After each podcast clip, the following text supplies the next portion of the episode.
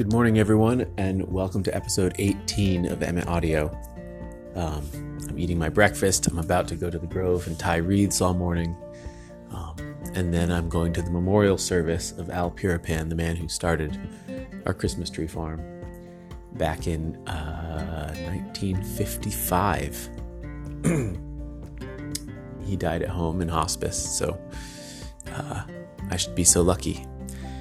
What I want to talk to you guys about today is the importance of uh, being pretty good at more than one thing, and how that can lead to the same sort of success as being world class amazing at just one thing.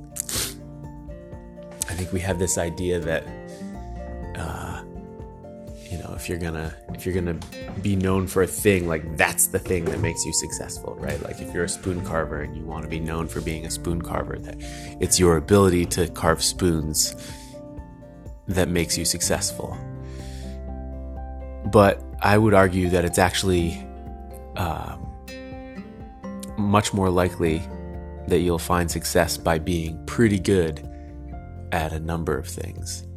Um, and that mix is going to be different for each person right? So i'd say in this day and age you need to be pretty good at taking photographs and pretty good at handling social media and pretty good at sort of challenging yourself to adopt technology.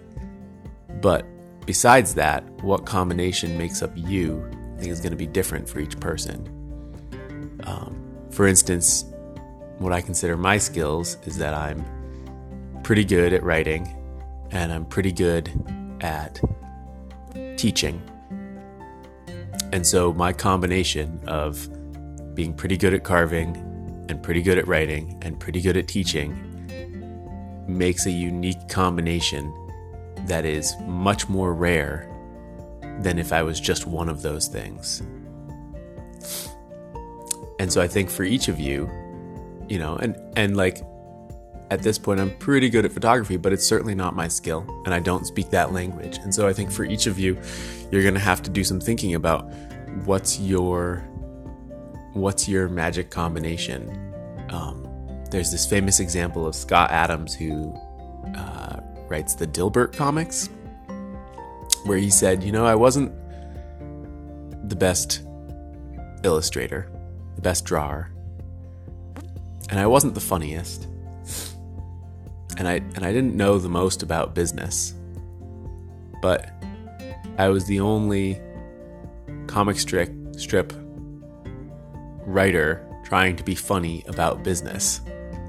And that was his success. Was it was the combination of things. So maybe for you it's uh, an ability to uh, do videos and understand how to, you know, do a video, and the bar for you is lower in that regard. Or maybe for you, it's um, really a passion for selling face to face and an ability to not be intimidated about going to bigger shows. Or maybe for you, it's has to do with the, the very artistic aspects of kolrosing or chip carving or painting spoons. Or maybe for you, it's really a, a like serious uh, business background where you understand how businesses work and business to business relationships work. Um, or maybe for you, it's it's a, a, deep passion for the historical roots of the craft. Um, these are all just examples within spoon carving, so you can see how it would extrapolate out from there to anything you're trying to do. Um, but I would encourage you to think about the combination, because in the combination lies your particular advantage um, and your uniqueness. And that's what's going to make a difference to people and make you stand out for people is what you bring to the table, the combination you bring to the table that no one else does. Thanks. I'll talk to you tomorrow.